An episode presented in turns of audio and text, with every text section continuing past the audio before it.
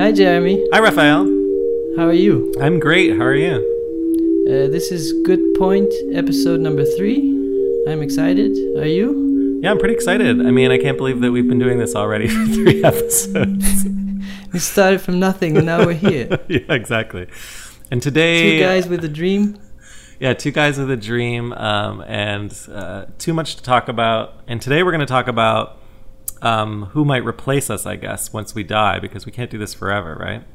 Yeah, yeah, yeah, yeah, exactly. So I think what started off this topic was this new video by Tesla where they show uh, an unnamed driver. Do you see the driver in the video? Um, you see It's just like the hands. You see like the Yeah. hands are like sort of cupping. So you see, you see a person stepping into a Tesla, and the Tesla goes in auto mode and drives from a home to the Tesla office. And uh, there's traffic, so he waits for traffic. He makes turns. He waits for a person, and then the driver gets out, and the car parks itself. yeah, it's uh, it's very it's very impressive, and it's just Yeah, because I was I was always such a driverless skeptic, and then you see it, and I'm still a skeptic. But then I was like, hmm, maybe something, maybe it will happen. Yeah, I, yeah, it's true. I was just about to go out and buy my electric uh, car from Chevy, and then all of a sudden Tesla comes along with something. I don't know. There's a lot of competition, and I guess they're all trying to one up each other. And we were just, it was funny because we were just chatting about they the the way this uh, video is presented is it's got like a, a rock song over top of it. The Rolling Stones. Yeah, so it, it in the background the Painted Black is playing by the Rolling Stones and then Odd choice. I was wondering why. So the I looked up the lyrics and it starts off with I see a red door and I want it painted black. No colors anymore. I want them to turn black. So is this about depression? Maybe, yeah, or maybe it's about the automotive industry. it's like the most Yeah. boring way of thinking about it. But then the in, in the in the second verse it says I see a line of cars and they're all painted black with flowers and my love both never to come back. Hmm. You know, so my point of view is that this is just like classic kind of Steve Jobs, like uh, douchebaggery in a little bit, in a way, kind of like these these really co- overconfident, Bravado. yeah, bravado. Like, hey, you know what? We're not that conservative old school company. We can we can come in here and we're gonna we're gonna release a car. It's gonna change the world. We're gonna play rock music over top of it. We're at the intersection of creativity Yeah. and innovation. Yeah, what if it had been uh, Beethoven or something? right. That would have it been would not have felt so rebellious. Well, I mean, there was a time where Beethoven was quite rebellious, as you know, historically speaking. Um, But the reason most people talk about Tesla, uh, or the reason we want to talk about it, is I think because you know this idea of self-driving uh, leads to a discussion regarding uh, artificial intelligence and neural networks, deep learning, and basically the moral consequences. Because if we put a car in charge, you know, there's this classic scenario: if you put a car in charge of driving, it sometimes is going to have to make moral decisions that humans once made, like. Should I hit the little girl or the old man? Well, the little girl has a much longer life to live. Yeah, and- I I think that's such a. It's so rare that you get to pick and choose. Like, how much time would you have when you're actually driving and you you ha- you're not making a moral choice when you're hitting a car, you just panic. So I think a car will make a better choice, but I think in general, I I. I th- my instinct is that uh, electric cars would be safer. They can see something from very far. They can see in the dark, and they they're much more cautious. They're less aggressive and reckless than humans. The- uh, I, what's more interesting to me is you also have to build in assertive assertiveness into the car. Mm. So if the car is uh, driving around in a very busy city, pedestrians always cross red lights. They, and if if a pedestrian knows that a car is an electric, an autonomous car, then the pedestrian knows that that car will never cross if the the, the car will never crush you the car will never hit you it just it, it cannot it's a rule number one so if you're walking around in new york and you know that all the cars are electric and they legally can't push you no one's going to stop for a car so the car wouldn't be able to cross Right. people would simply just stand in the middle of the street and be like what are you going to do Yeah, it's like i'm a human yeah, it's like check and mate for in New York, right? Like, well I sp- and i think it's one of those things where they don't think about it because they're in california so there's And- not so many pedestrians didn't you say you were talking to a to a Google engineer or something? Yeah, and you were mentioning Well, this, and they're I like, was at a conference in in Korea, and then I won't mention his name because he can't defend himself. Then, but I asked him, and it hadn't even occurred to them And Right. oh, I never thought of that. like, oh, there are humans in the world. Oh, wow. Well, also So- because New York is such a specifically human city, right? It's like it well, doesn't. but I think there's no all of logic. Europe is like that. Where there's, I grew up in Amsterdam, and there's all these uh, cyclists, and they always have the right of way, so they'll just jump in front of any car, and cars have kind kind of have to push themselves and honk and be kind of aggressive to even go through normal traffic. Mhm. And there's a there's empathy on both sides. Of course, you don't want the car to be stuck, but if the car is a machine, you're just gonna be like, what do I care? Well, yeah, it's funny too because you you know stereotypically the AI it, there's always these conversations around how it's eventually going to like you know this artificial intelligent brain you know the Terminator story eventually is going to become so smart it learns to outsmart humans, mm-hmm. but humans are are so good at like just exploiting the weaknesses of of whatever you know. So if if cars have also, AI, it's so like, smart thing. I think AI can be very good at specific tasks, but um, there's these basic problems with the the Uber software. mm. Uh, do you have Uber Pool in, in Toronto? Uh, yeah, yeah, of course we have Uber Pool, but I, I used Yeah, it recently but- a lot in New York. In Toronto, if I take Uber Pool, it's just me alone, but in New York, it's Yeah, always like but Uber Pool, the idea is that you put in your starting destination and your final destination, Yeah. and it has to drop you off there. And then it was very busy in my street, so I was like, you can just drop me off two blocks earlier, so you can, uh, it's quicker for you. And then I drop off two blocks earlier, and the software thinks that he took a special route for me, so right. it charges me more. Oh, right, right. So then I have to file a complaint, and you get you get a credit. But my point is that it seems computers are, are so far from being intelligent. Like we're talking about AI as if it's happening tomorrow, and they just it just seems so dumb. Yeah, there's been a lot of talk about that. That you know, I think the hype, and this is typical, right? Like every hype cycle follows this. You know, I'm sure you've heard of Gartner's hype cycle, but follows this trend where it starts off really high, really early. Like you know, all of the tech evangelists get behind it, tons of excitement, and then it kind of drops off a cliff, and then eventually it rises again when finally the you know small developments lead to some kind of success. But I think Yeah. what you're also pointing at is like you know, um, thinking about these things, self-driving cars. Think you think about autonomy and motivation, and and what makes us do what we do. And these cars really like if you deviate from, or not just cars, but in general AI, if you deviate from what they've learned, the training, then they're not able to really cope with that, right? And so there are different forms of artificial intelligence. I'm sure you've you've you've sort of heard of the different kind of Well, forms, uh, but Please explain. well, yeah, I'm going to do a really bad job at this, but from my conversations that I've remembered with people um, and some of the things I've read, you know, you have um, specific kind of like, uh, there are three types of AI. Actually, you know what? I'm going to just like, I'm going to look this up while we're talking about it, but there are three types of AI, and one is um, like kind of self-guided. This is the one you're talking about that's letting us down, right? Where it can make decisions on its own. Um, and it's like it's sort of autonomous. Then there's sort of like assistive uh, AI, like AI that works alongside a, a human to answer a question. Uh, and then there's like sort of like AI that can only do one thing, like that's trained on a specific kind of Like data a chess set. computer. Yeah, like it can um, it can like identify kittens in uh, in photos, right? Like that's a you know very useful function. It does that thing really well. But this you know the idea of just like, and I, I'm just I was trying to look up the word for it. I'm getting the words all wrong, but th- maybe it's not important to our listeners. But like basically this autonomous AI that could just like think about anything and, and do self learning, right?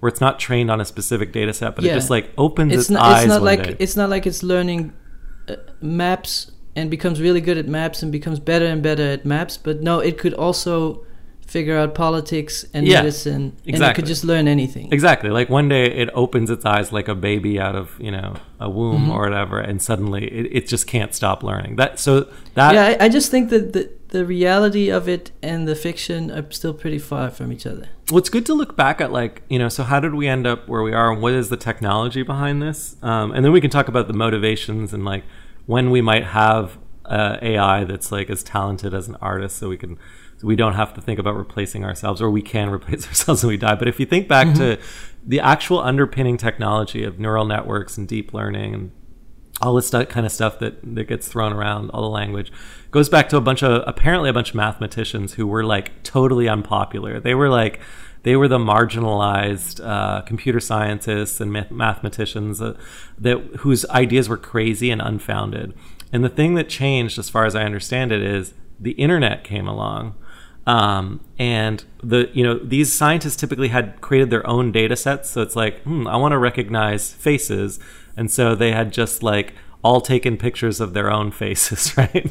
It's like so they had like a hundred white guys' faces. Yeah, and, it's like there's a brand new camera, and then people just take a picture of their desk. Yeah, like famously, actually, HP and you know ten years ago released this like camera that could do facial recognition, but it couldn't recognize um, you know faces of color. So like if you were if you were a black person, it couldn't find you, right? Like it, so it was like this racist camera. Um, and that was a problem with the data set ultimately. Like they had been trained by white people to recognize white people, right? Mm-hmm. So what happened though um, between now and then is the data sets got enormous. And the way they did that, there were two things that led to that. One was the internet, and two is mobile phones and people just taking pictures of everything all the time, but also like sharing their data in the cloud continuously and um, just like yeah basically the the amount of data we collect which is what these systems uh, live off of just became endless and infinite. And so this the training data the thing that the machine is trained to do it had a much larger data set. So you know if it, it could now look at a billion uh, photos tagged kitten instead of just a hundred kittens that a scientist had sort of like uploaded to a system and so that made it much better at what it does so that it can now recognize like a kitten better than a human right uh, in a photo. Like if the kitten's because in a there's shadow. more cat photos. Yeah, just because like it, it it has all these weird ways of figuring out where the, the predictability that that's a cat that we're not sometimes as good at uh, anymore. So it's kind of we've reached that's the kind of the the state of the art right now is kitten recognition. but what's coming next, or what people are speculating and hyping on, is like, well, what if it could like learn to express itself and that's very different from recognizing something because that's not trained well that's, that's what happened with the google dreaming and it was interesting that uh, oh yeah right tensorflow. So some research uh, facility in google made a an algorithm that generates images. It would look at images and then find uh, faces or animal faces in weird distortion of a let's say you take a picture of a landscape and in the clouds it would see a puppy. So it would emphasize that puppy, it would sharpen it. And then it would do that again and again in a feedback loop. And then all of a sudden there were just dog faces in the whole picture. yeah, that's true. So you would see a picture of the Taj Mahal and the whole building would morph into dog faces. Yeah, why was it always but, dog faces? Well, uh, this proves your point that these databases are filled with kitty and, and puppy pictures. But what's interesting to me is that I remember seeing those images and really thinking like, wow, that is such a crazy image. No human could ever come up with that. That like really, there's a creativity that's okay. I, I give up. This is really amazing. I never came up with such a crazy image. I don't know. I've I've been trying. No, no. Let me finish. But I. I saw that and just that was my first impressions. Like I've been trying to make strange new images all my life and I've never even come close to anything that weird. and then like 2 days later you're like, "Oh, it's a dog filter." Yeah, yeah, yeah. Well, that's what I was going to say. It reminds me of like, well, first of all, like 1970s, like magic eye art. And then yeah. maybe like what you could have done with Kai's power tools in the 1990s. Like there'd been a filter set, like dog psychedelic filter set from Kai's power tools. Just apply this. But I mean, yeah. I'm sure you've seen one of the things that first impressed me was this. Um, have you been to this website, deepart.io? It's, no. but I'm sure you've heard of this, where you can like transform any photo uh, into a painting in yeah. the style of a famous artist. Oh yeah, yeah. so like, you can have a Van Gogh sort of filter or a Vermeer filter or yeah, like and it does a legitimate like it could do like a I think it can even do like a Picasso. Like it does a legitimately good job of taking the photo and being like, how would a how would Picasso paint this? Yeah, or how would Vermeer do this? And so I think that that's. Um, that's kind of interesting because it's learning a learning a style and then and then using that to interpret something else which yeah. I, I, thought was like a little bit cooler than the the dream paintings i i always thought that we're worried about ai in in a science fiction manner so we're worried that it becomes omnipotent and it outsmarts us and uh, then it has an exoskeleton sort of body and it, it starts shooting us. The the real the, the thing is, to me, the um, I was watching a few uh, lectures on economics, and I think that the invention of the spreadsheet was really a thing where it dehumanizes business. It makes business more efficient, but it also creates a, a mechanism where you can just input everything and see like okay that's the most efficient decision right. without any empathy. And that to me is the real the, the evil ai at the level of the terminator where it's just like okay these humans are inefficient uh, let's move this uh, operation there. We don't care about their families but it makes sense financially.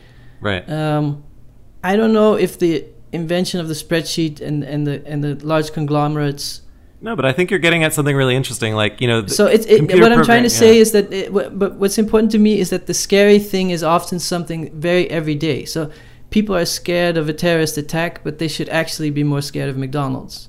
There's a higher chance that you die from that, and so people are scared of a robot AI, but the actual danger is just a Walmartification. Yeah, I mean, or like you know, it's sort of the um, people are afraid of machines, right? Because machines kind of use people up. You know like they're like the machine is like kind of, there's this industrial revolution attitude towards machines that um, you know that you're going to be taken away from the farm. Your children are going to be sort of put into into like uh, uniforms and like forced to work in a factory where they they work on an assembly line until they're until they're old and and used up right? Like that there's this and, and so every kind of technological kind of advance is sort of viewed that way. And computer programming even like if we were to think about ai remember the jacquard loom like this idea of like textiles were the original artificial intelligence right? They're like oh my god the crafts person is being displaced by this technology. And so yeah. th- there's that fear and, and i think it's always interesting when you consider it in relationship with craft because it's like the hand right like the hu- humans i think are best characterized or often characterized as like it's the hand of the human that has this like ethereal quality that the gesture right? I'm sure you know in art is is and that's what we both human. avoid in our work. Yeah that's true yeah. Well in some ways yeah you know you've cleansed your work very well of the, the gesture but the gesture's there in the themes that you explore. And for me yeah like i talk about yeah, the I gesture try to put the hand in the algorithm.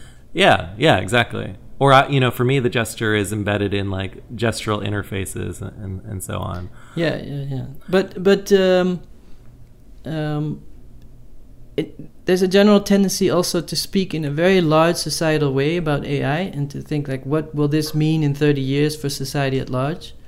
But what what do you think how do you see it for yourself? We're both people who embrace technology and we're excited about it. It's like oh there's mm-hmm. a new thing and we want to try it. When yeah. we're personally not that scared yeah. I think. Like you would be happy to step into a driverless car and try it. Well yeah like my point of view on on ai generally though is that like we have to stop trying to control it and be afraid of it. I'm always like like chill out on the fear and let's amp up the experimentation. And like my but favorite any change has winners and losers yeah, I mean, as long as like Silicon Valley is not in control, as long as it ends up, you know, the the chain, the losers have the control, then I'm happy. Like my favorite example of this is Microsoft's racist bot, Taibot, or Taybot. I don't know how to pronounce his name. I don't know why they chose that name, Tay, Tai, Taybot. Anyway, I think it's T A Y bot. And it, mm-hmm. for those that don't know, and, and I know you know about it, but basically this was this bot that was like supposedly super sophisticated microsoft's uh, issuing microsoft has announced that the future of microsoft is artificial intelligence and there are all these companies and they're like the next operating system is a brain or something like that and like and then they like they, they get this like bot out there to prove that they've they're ahead of the pack right that they're the next revolution is not a mobile revolution yeah. it's an ai revolution and within a few well, days. Well, there's been this cycle of revolutions, so the ex- expectations are high. Yeah, totally. So the next revolution's AI, and their their their AI is this like teenage boy named Tay. so innocent. I think he's like multiracial too. He like he's really kind of like got this. he's like a UNICEF logo. Yeah, UNICEF yeah. logo. And then within a few days, people you know chatting with it on Twitter. Eventually, it became this. It started spewing hate speech, and it became this like racist. That's the average opinion of people. Well, what happened was people learned that Tay would learn from its social interactions with you. So it would like pick up, like just to fit in. Oh, Tay so was people were trolling Tay. yeah, like, and Tay was just trying to fit in, you know? So Tay started to be like, well, I guess the humans are racist. I should also be racist so that I can relate to them as a human. And what I think is so wonderful about this, and I consider it like the first uh, AI artwork, like that's actually socially meaningful. I think we'll look back in res- retrospect and we'll be like, wow, Tay was brilliant. it's really weird. Is because it's a great mirror, right? Like art often reflects Yeah. society. And Tay was a great mirror of Twitter. Like Twitter is known as this like sort of cesspool of hate and criminality and all kinds of transgressions. And so But Tay was reflecting see that. where do you see AI being uh, interesting in your own life? Well, I started to play around with a bit. I have a work where I invented like uh, a new version of myself called Jeremy Bailey Next. I, I say I, I often say he's like Pepsi Next, like but you know better, I guess, but with artificial intelligence. He's like a kind of a worse version, I guess, is the joke, because no one ever drinks Pepsi Next or or, or Coke. Uh, new Coke was terrible, all those things. But uh, my I see, Pepsi. yeah. But my dream is that I would create this. Um, this artificially intelligent version of myself that's like an alter ego that can go off and kind of do its own thing but i would of course receive all of the money and revenue and fame that it generates. And i'm sure you've heard there was someone that died recently and they took all of his digital communication and created a, a like a bot Oh, yeah, version of yeah. him. And like you know for the family and it was this touching thing where they recreated like oh my god our dead son and now oh of course he can live forever as ai um, and i think that that's kind of as an artist something I, I you know i think about as like a kind of a mythological you know dream like to live Well, on like andy Uh, artists warhol are, does.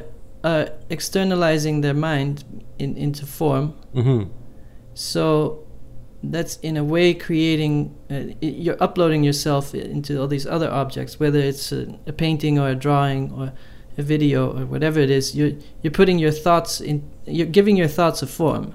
So you're articulating your thoughts into what they call a body of work yes in your that's artistic practice.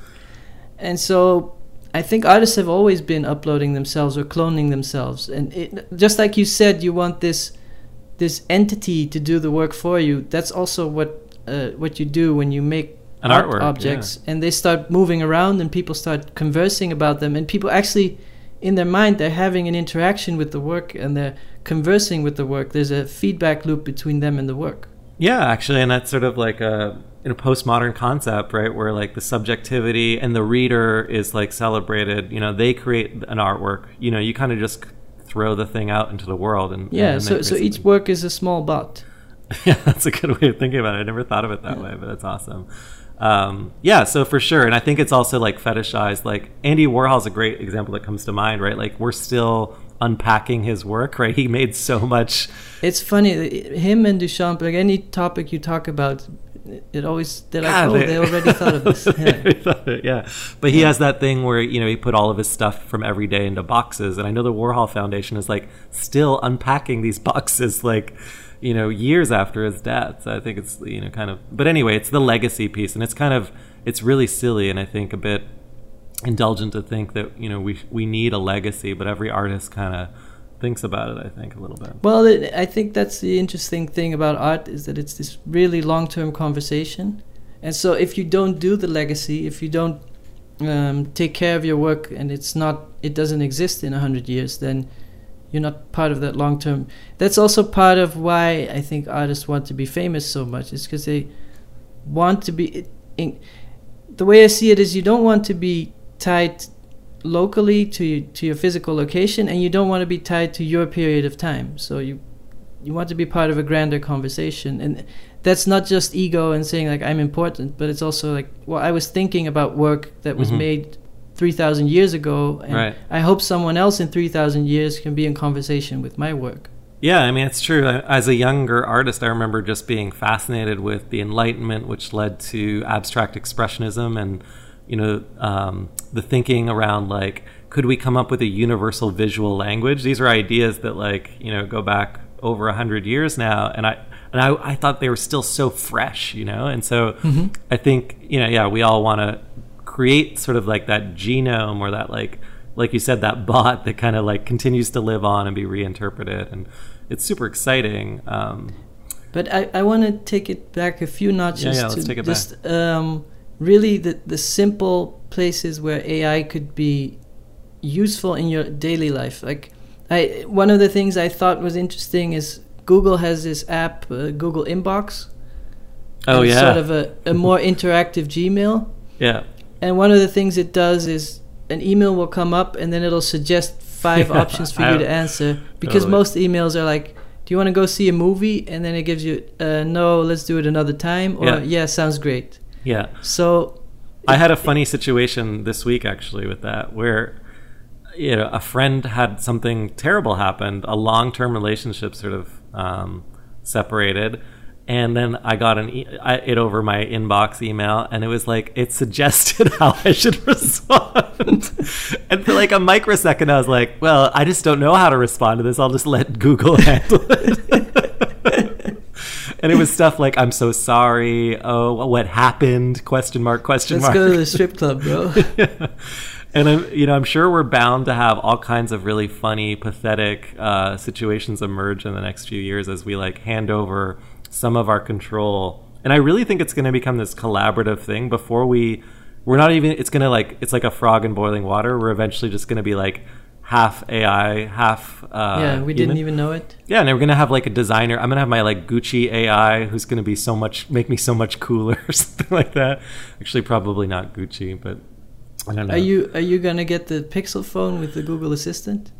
Um, yeah, I mean Are that's I'm? I'm super tempted by that because Siri is so bad, right? Like, But what do you think the assistant would be able to do? It, that would be helpful in your life. well, I'm always interested in just like being a part of whatever uh, cultural tech cultural kind of thing is happening on, just to see how it feels. Like, so I do. Fair warning, I do use the Google inbox auto replies all the time. I'd say like. tw- Okay. I'd say like a quarter of all my email responses actually today come from Google, and I'm just interested. Like, will so it's anyone it's the tipping point where you're like, I trust the the inbox software enough that okay, you can override my. You can just answer. I'm just gonna go on vacation. Totally. Like a few years ago, I had a bot running, and when people used Hangouts or Gmail, uh, remember when there was GChat? I had a bot that ran a lot of my conversations, and it was really funny to like just re- no one, you know, it's the old thing. No one knows your dog, right? Uh, if you're on the internet, no one knows your dog. Yeah. No one knows really what's on the other side. And so I think we're going to just get to this point where we accept it. Like I don't really know, but it doesn't really matter, you know. But but where do you use voice computing in your? i- i- The the thing is, I'm I'm also very interested in these new things. But then I try voice computing, and it's almost like command line. You have to know all the commands before you get into it, and then you try one or two commands, it's not working. Uh, you like send a text, and then you you make a mistake, you can't correct it, and then you Mhm. start typing. You're like, why didn't I just start typing to begin with? So yeah. my I'm always the, the the grumpy one, but I'm curious where where has it been where has voice computing been useful for you? Right, like you still can't like transcribe your uh, memoirs uh, over voice. You can transcribe, but you can't edit. So you can't go like, "Oh, sorry, that sentence was a mistake," and it starts typing out that sentence was a mistake. right, right. The my the funniest example too is always like when you have um, I had like an Xbox that you could control, you know, Netflix With gestures? Y- No, like you could use your voice, and, and but then like they did this on Thirty Rock too. Like you would start to talk to it, but then the voice from the TV show would talk to it, and it got like confused. Like they said volume in the TV show, so I'm gonna turn Yeah, it. yeah. They're just so stupid. I love it when it fails because for me, AI that fails is the most human thing. Because as a human, I'm always failing, and so I'm really looking forward to these like kind of pathetic uh, displays of uh, human computer pathos. But Um, you still didn't answer my question. So uh, where has voice computing been useful to you so far? so far, I set reminders and I set timers. That's it, right? That's the main thing, the set timer. And I Yeah. respond to emails from friends uh, that are going through tough times. Yeah, yeah, yeah. Well, that's that's uh, not voice computing. That's true, a- that's not. a visual prediction. Well, and yeah, that's just like a form. So voice control is just like one difficult problem that uh, deep learning or machine learning help solve, and obviously image recognition is another one. So but maybe those are for just me, like for me, the problem with voice computing or humanizing the computer is that the computer is really good at being a very efficient list maker and present various details in front of you and Mhm. various results.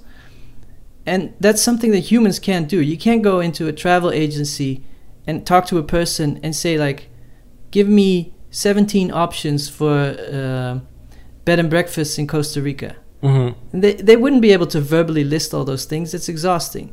So what I'm what I'm trying to get at is that the computer is so good at certain things, and humans are really good at other things. And then to make the computer be more human Mm. is like trying to mimic the shortcomings of a human. Yeah, I mean, like when there are lots, there are some examples of interesting applications that you know.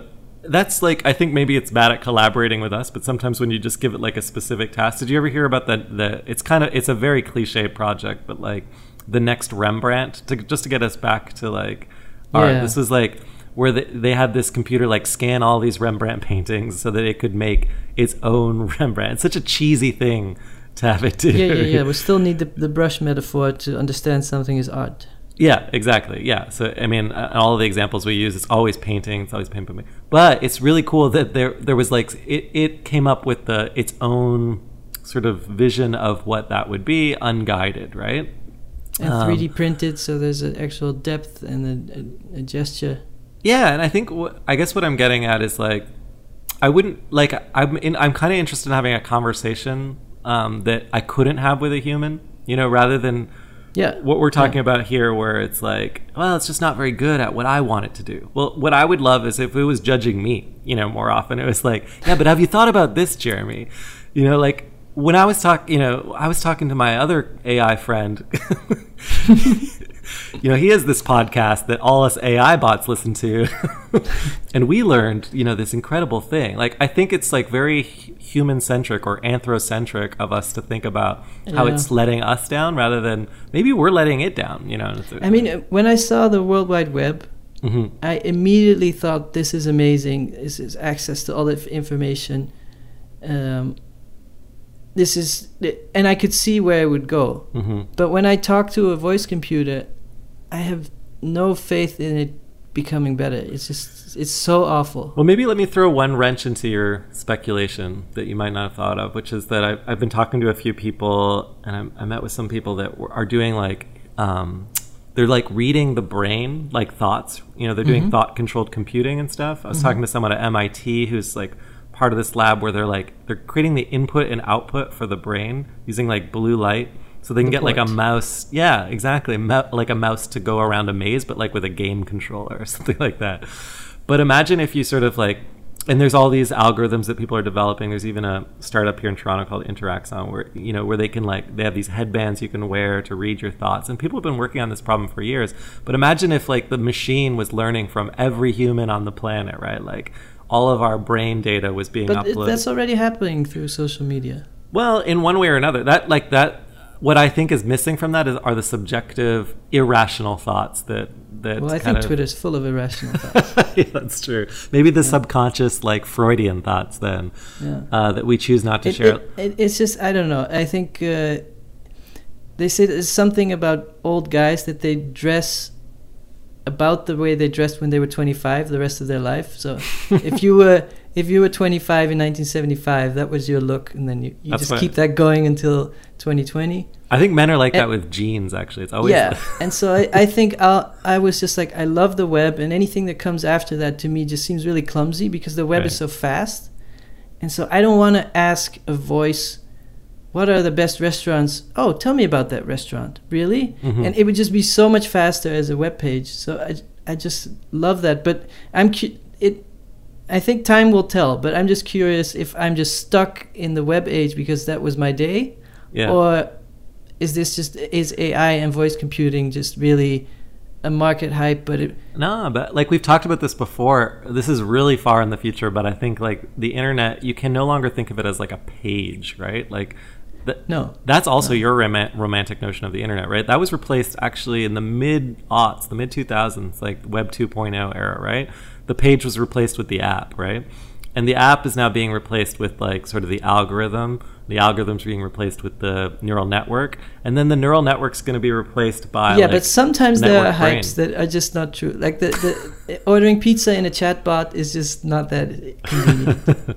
oh, that's there's a whole conversation we can have around Domino's and innovation. yeah, and so I, I think I think you're right that there's there's changes and there's progress, and I do think that for example, the AI that is behind Google search and where it will show you relevant text snippets Hmm. on a certain page. I think that's really impressive. If you search, like, uh, when did, when was Vermeer born? It will just show a brief snippet of their bio, Yeah.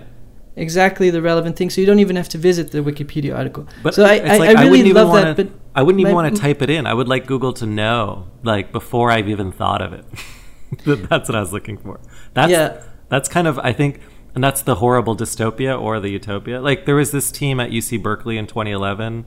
Uh, that did this thing where they would read your dreams in an MRI machine and then show you a YouTube video of your dream when you woke up, like a supercut. Isn't it like Yeah. that's a fantasy? I'd love that. Be like, oh, I forgot my Yeah, dream. so Here it is. I can watch it. it's so yeah, what Oh would God. it be? yeah. Well, hopefully it's yeah. That's probably not something you want to share with your mother. No, eh, but I don't know. It it it's it it's also funny this idea of convenience that things have to get more and more convenient. So when the smartphone, the iPhone arrived, it's like wow, I can I I can just look up any web page and just with five clicks, I'm just at a Wikipedia article. And now you're like, God, I have to tap. can I just true. can I just can I just go? "Ah, But, ah," uh, and then it should know. But Do you I know, have to spell out the words? The, oh my god! The reason so people old. are super into this, though, like, or rather, why people want to sell this idea is because they want us to not use the laptops that we have, right, or the phones. Like, they want to get rid of the screen, right, the screenless world. So, in an, in a world of augmented reality, right, where like maybe it's Google Glass or Hololens or Magic Leap, and you're being it's being projected onto your retina, or maybe a direct interface with the brain. There's no keyboard, there's no hardware, right.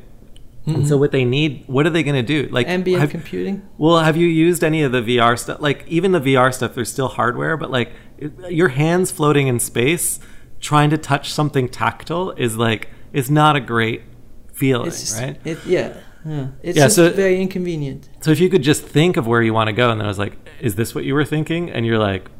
Yes, I mean I could imagine getting caught in a, like a mental loop. No, yes, no, yes, which would be hilarious. Yeah, you're like you're, you're you're trying to think of you're writing a text, but of course everybody's procrastinating and distracted. So you okay, I have to write something about the history of the use of color in painting.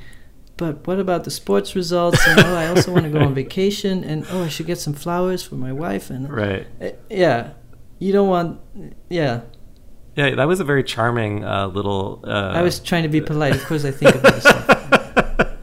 I, would, I would love if that was like actually my train of thought. But uh, yeah, I mean, I think that distraction is probably going to be a thing, and maybe there'll be like all kinds of like you'll have to train yourself to be more efficient in terms of your thinking. Maybe that's a healthy development. I'm not sure. But but uh, um, I'm just I'm always trying to step back into daily life. But uh, if we don't think about the far future and the super AI, what would be the next thing, like the next what you would love to see in the next two years that you would really be Hmm. happy with? what would I be really happy with? Well, what would you be happy with? Um, I'm pretty happy the way it is actually. Right. I would be happy, like I said earlier, to have like an assistant, like a artist assistant, you know, who could answer my emails, but also like come up with great ideas that I could riff off of. But it, Uh, it, it, maybe the deeper question is if you if you had unlimited funds hmm and you could hire people to do that, would you stop working? Would you? Because that's the question for me with all this convenience. Like, Yeah. how far does convenience go, and what do you want to do with your time if the machines are doing everything for you? But it's the thing. The thing for me is like I, I can't wait for machines to be fallible, subjective, human. You know, almost not humans, but like their own. It's like I'd like not just to have a team of humans. I'd love to have a wolf and a parrot and an AI. It's like I'd love us all to be working together, and maybe like also an inanimate object and a spiritual other. and I think that for me anyway, that would be much more fun. Um, so I'm just looking at like a sitcom character, you know, that that could also be a part of the ecosystem or the family that creates stuff, so that I could have new ideas, ideas I haven't had before, and that I could share those ideas with people. And I don't know. I think it's just like collaboration is what I'm interested in. Yeah. Yeah, yeah, yeah. That What might be the like? that. What would you? Would that work for you? Would you collaborate with the AI?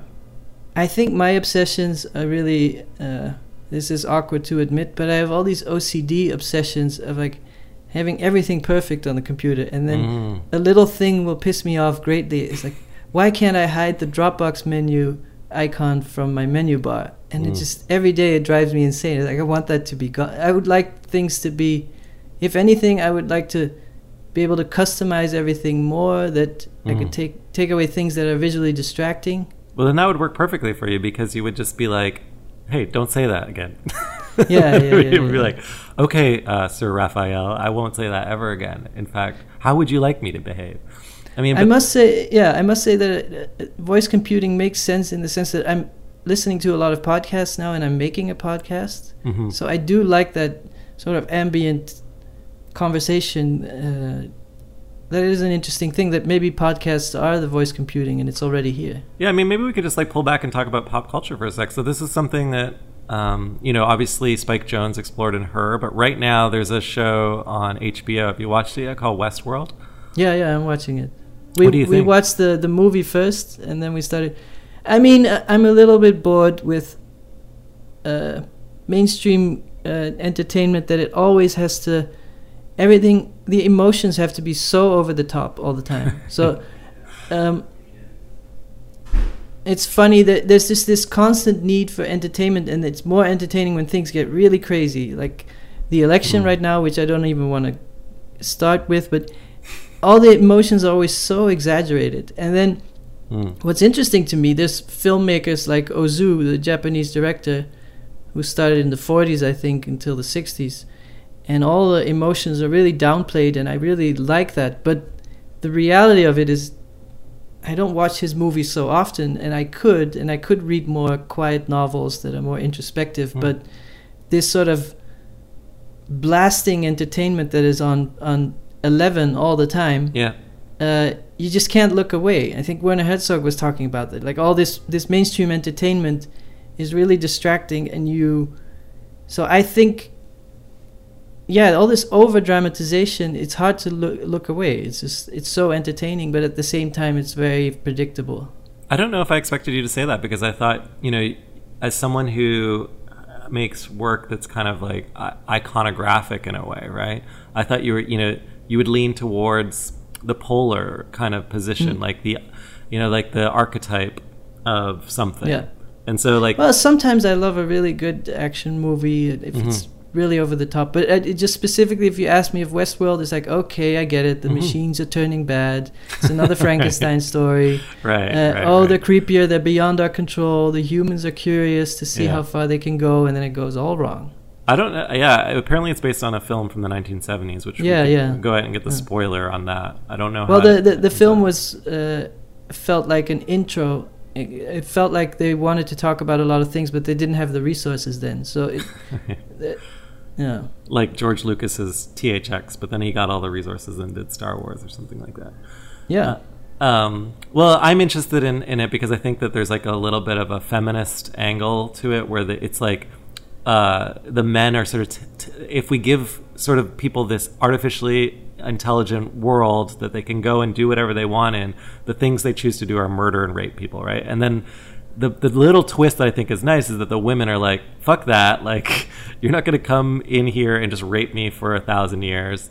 I'm going to fight. You know, we have we're we're sort of strong enough to fight back, even if you know we it's gendered AI. I just think it's kind of interesting Yeah. that it's not the machine as like an as an evil, but humans are the kind of evil, and so that's Yeah, that's dif- interesting. That's different from the Terminator thing, and it's sort of my position too. And again, thinking about my my wolf and my parrot and my AI collaboration, like that we would all and and maybe there's a rock or something as well, but we're all sort of we're respecting each other's points of view in a way where we're not saying one is better than the other. Because I just think the way we're trying to control AI right now is based on that cliche, which is like.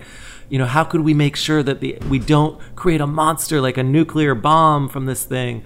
And it, it's yeah, and it it, reminds already me of, happened. Yeah, and it reminds, yeah, but it reminds me of that same narrative, right? Where it's like you can't, you if you try and control this thing, you're going to end up making it worse. Well, I, I think I think this idea of trying to control it, it's so far from making decisions on its own. It's like, Mhm. oh my god, the chess machine is out of control. It started stabbing people. It's like I've heard both so. sides of the argument. One, the funny side of the argument is um, there's this like graph. I can't remember the name of it. There's a graph for everything. There's like a, or a cycle or someone's name attached to something, and it's like it's this like graph that heads. Uh, it's kind of like a hockey stick graph. Like it goes up and to the right, but really quickly, like logarithmically, and it's like we go from chimpanzee where it's like oh isn't the ai so cute to like the ai has superseded all human intelligence for all of time Yeah, it Um, probably wouldn't even be able to communicate with us. yeah that's the thing we probably wouldn't even recognize it we'd still think it, It- was like so it- cute This this book uh, Solaris by Stanislav Lem. The whole thing is that they go onto this. They travel to a planet called Solaris, and the whole planet is covered by an ocean.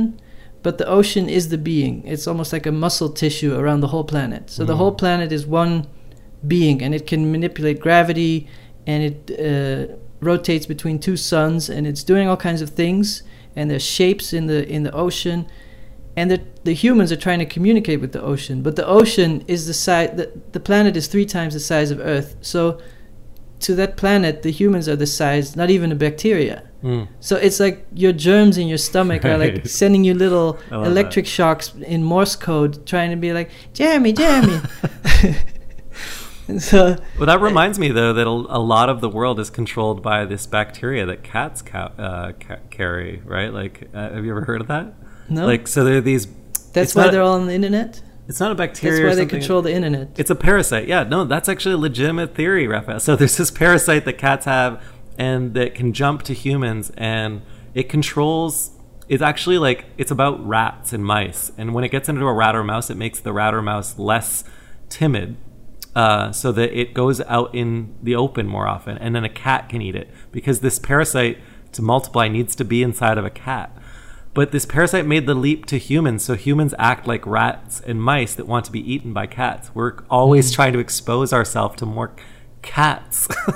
Oh, yes. As if like we're prey to them. I also heard that there's this bacteria in your stomach that feeds on sugar, and whenever you stop eating sugar, it, it gives off a hormone that makes you sad, and so instinctively you'll go back to sugar. It's, and I Oh, don't know if you ever tried to get rid of sugar uh, completely. It's pretty difficult. I've been very sad recently. Well, there you go. Just Yeah. kidding. All right. Well, I think we- we're, we're kind of closing. We're running out of. Uh, we're a little bit far off topic. So we should we sort of shut things down? As it should be. Is as it should be. I mean, maybe if we had AI, we would be able to think of new ideas. But you know, we're all alone. We could. We have no I think one. we no have one a to good, ask. uh, good amount of ideas left before we need AI. Well, um, one idea I have uh, is uh, for us to ask people to. What we are going to come up with a call to action for the end of our podcast. We're at the end of our podcast, Okay. and we need yeah, we need to please we need create world peace. that's what that's what we're. please, please don't be afraid of AI and uh, share the message of Yeah. collaborative, peaceful relationships with uh, artificial intelligent beings. Yeah, and find us a sponsor. Yeah, yeah, that's another thing. We need a sponsor. Uh, maybe Watson, IBM Watson, if you're listening, because all of these AI bots might be listening to us right now, gathering podcast data and looking for sponsorship opportunities. if you are, because of course it's going to be used for advertising eventually. I, we didn't even talk about that. We were very, we were very positive today, Raphael. We didn't end up talking about Yeah, the because death life of is great. Yeah, it's not all just uh, advertising and selling stuff. Um, so, but if you want to help us out, help us continue to do this, share the podcast, review it, maybe sponsor us. We're interested in big and small sponsors. it- the sponsorship is not to help us do this because we'll do it regardless, but it's to make us rich. So That's right. We're going to be just be totally transparent. We want. There's no way we're going to be able to fund the uh, the AI research we need to do. exactly. anyway, okay, thank you, that's thank it you, episode three. Yeah. and thanks for listening. It was really fun. Thanks. Raphael. Till next time. Bye, everyone. Bye.